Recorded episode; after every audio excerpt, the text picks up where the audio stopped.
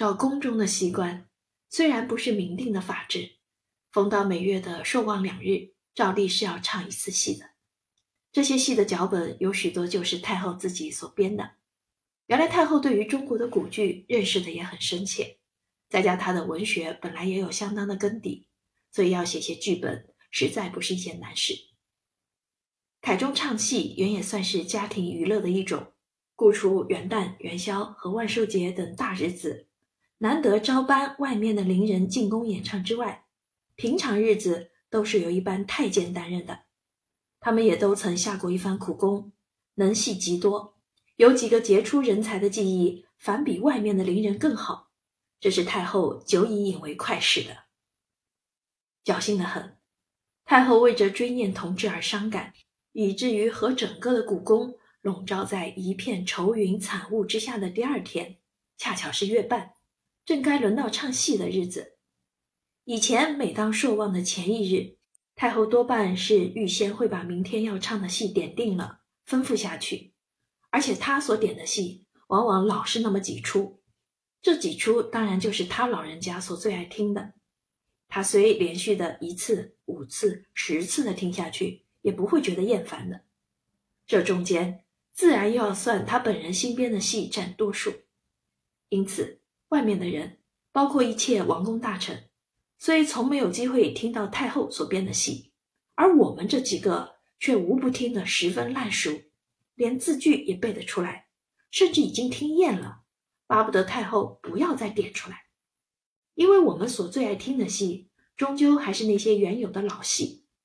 这些老戏不但是历史悠久，而且无论哪一出的戏班子都有相类的脚本，只是演员所用的方言不同而已。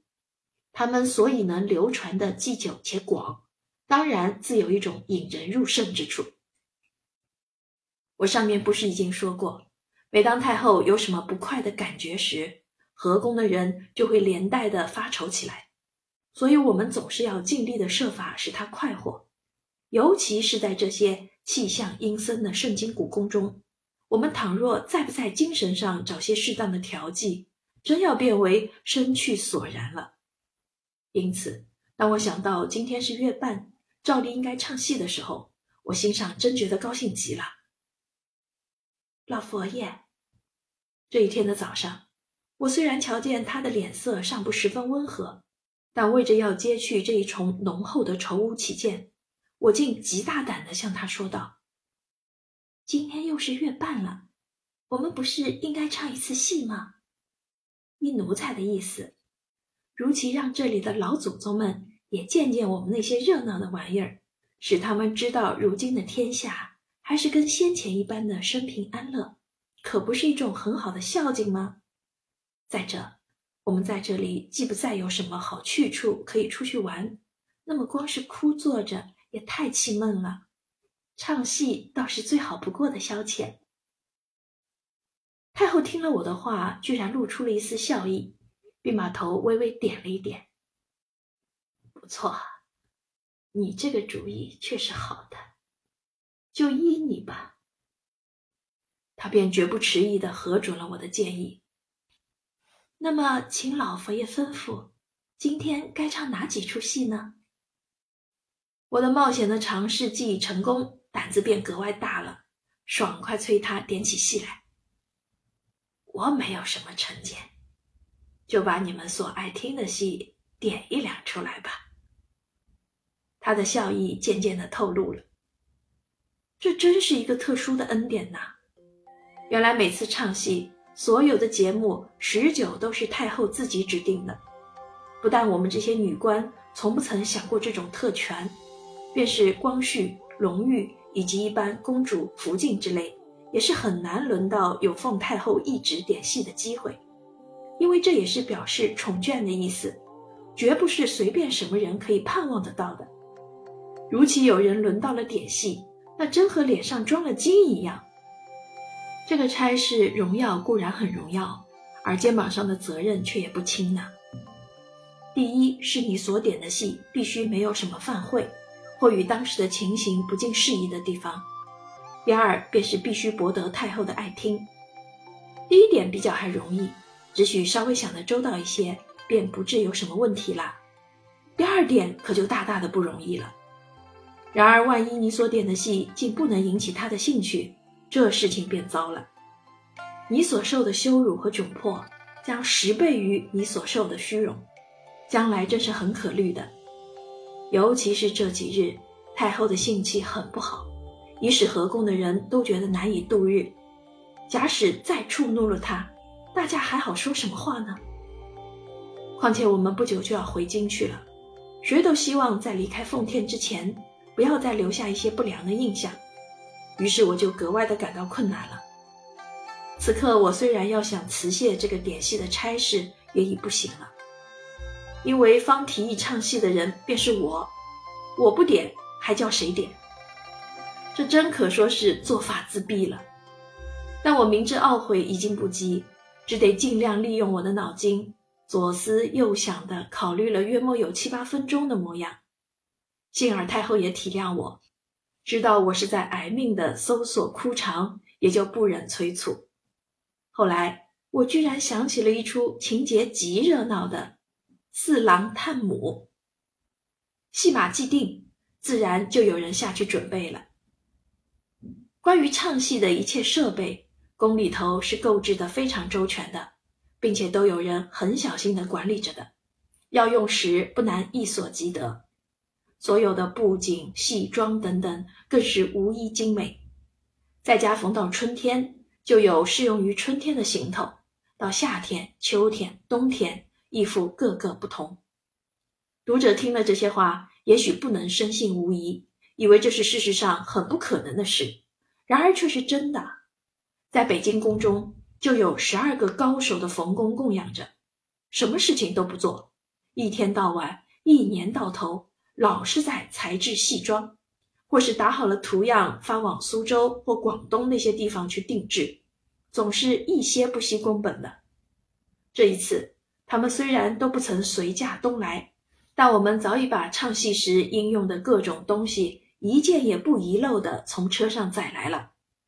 光是照料这一项娱乐品，也有一个老太监负责专司其事，他手下还有20-30个小太监充助手嘞。所以我们不论唱什么戏，只要点下去便都可以排得出来了。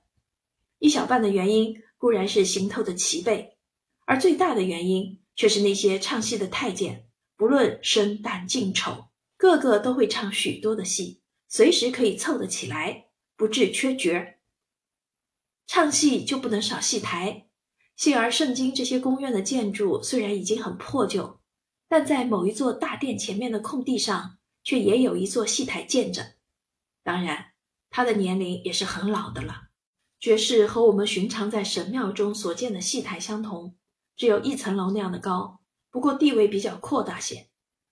论到戏台，北京宫中的那一座也还平常，最特别的要算是颐和园里的那一座了。它一共有3层，据说当初建的时候，那些楼板全是活络的，可以上下移动，做得差不多和现在的升降机一般的灵巧。当最上的1层上在演戏的时候，下面2层为看戏的人所瞧不见的台上，已暗暗在准备着了。待到上层的戏演完，便立即把它吊上高头去引过了。第2层便在同时吊上来，所有的布置已早就摆下，连最先出场的戏子也已在台上站着了。这样把舞台吊上吊下的结果，就省却一番剪场的功夫，前后2出戏尽可很紧接的演出了。在那时候，如此巧妙的构造，真可说是绝无仅有的新鲜把戏，着实惊动了不少的人。而主持这件工程的设计人员中，第1个便是太后自己。可惜后来因为不很安全的缘故，就停止使用了。但规模的宽敞，构造的精美，还是非常的出色，远非别处的戏台可比。如今来到奉天，一切都很陈旧，再要有这样精美的戏台，自然是不可能的了。但为不使太后感觉到过分的难看起见，临时的张罗修饰是不可省的。好在我们有的是太监，他们人数既多，办事又能干，这些零星夹杂的事情交托他们去办，真是无有办不了的。果然隔不了多少时候，就有人来报道，一切全齐备了，戏也办好了，只等太后的懿旨一下，马上就好开锣。这时候我就得把我所点的戏告诉太后了。方才我只是差人去支召了那些唱戏的太监，并不曾先奏明太后。造化得很，她听了居然立即表示赞成，使我心上顿时安定不少。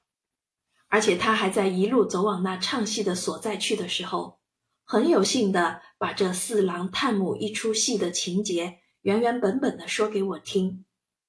其实我既然知道点这一出戏，怎会不知道其中的情节？不过太后是绝对不管的，她总喜欢倚老卖老，很郑重地把无论什么事情当做一件新知识、新发明一般的告诉人家，而听的人又因慑于她的机微之下，虽然心上实在不愿意听，但也不能不装着很有兴、很重视的样子，默默地倾听着。如其不这样的话，或竟忍不住失笑起来，那就算大大的越礼了。所以我们都已习惯于这一种强迫的听讲，再也不会触恼他的。可是平心论来，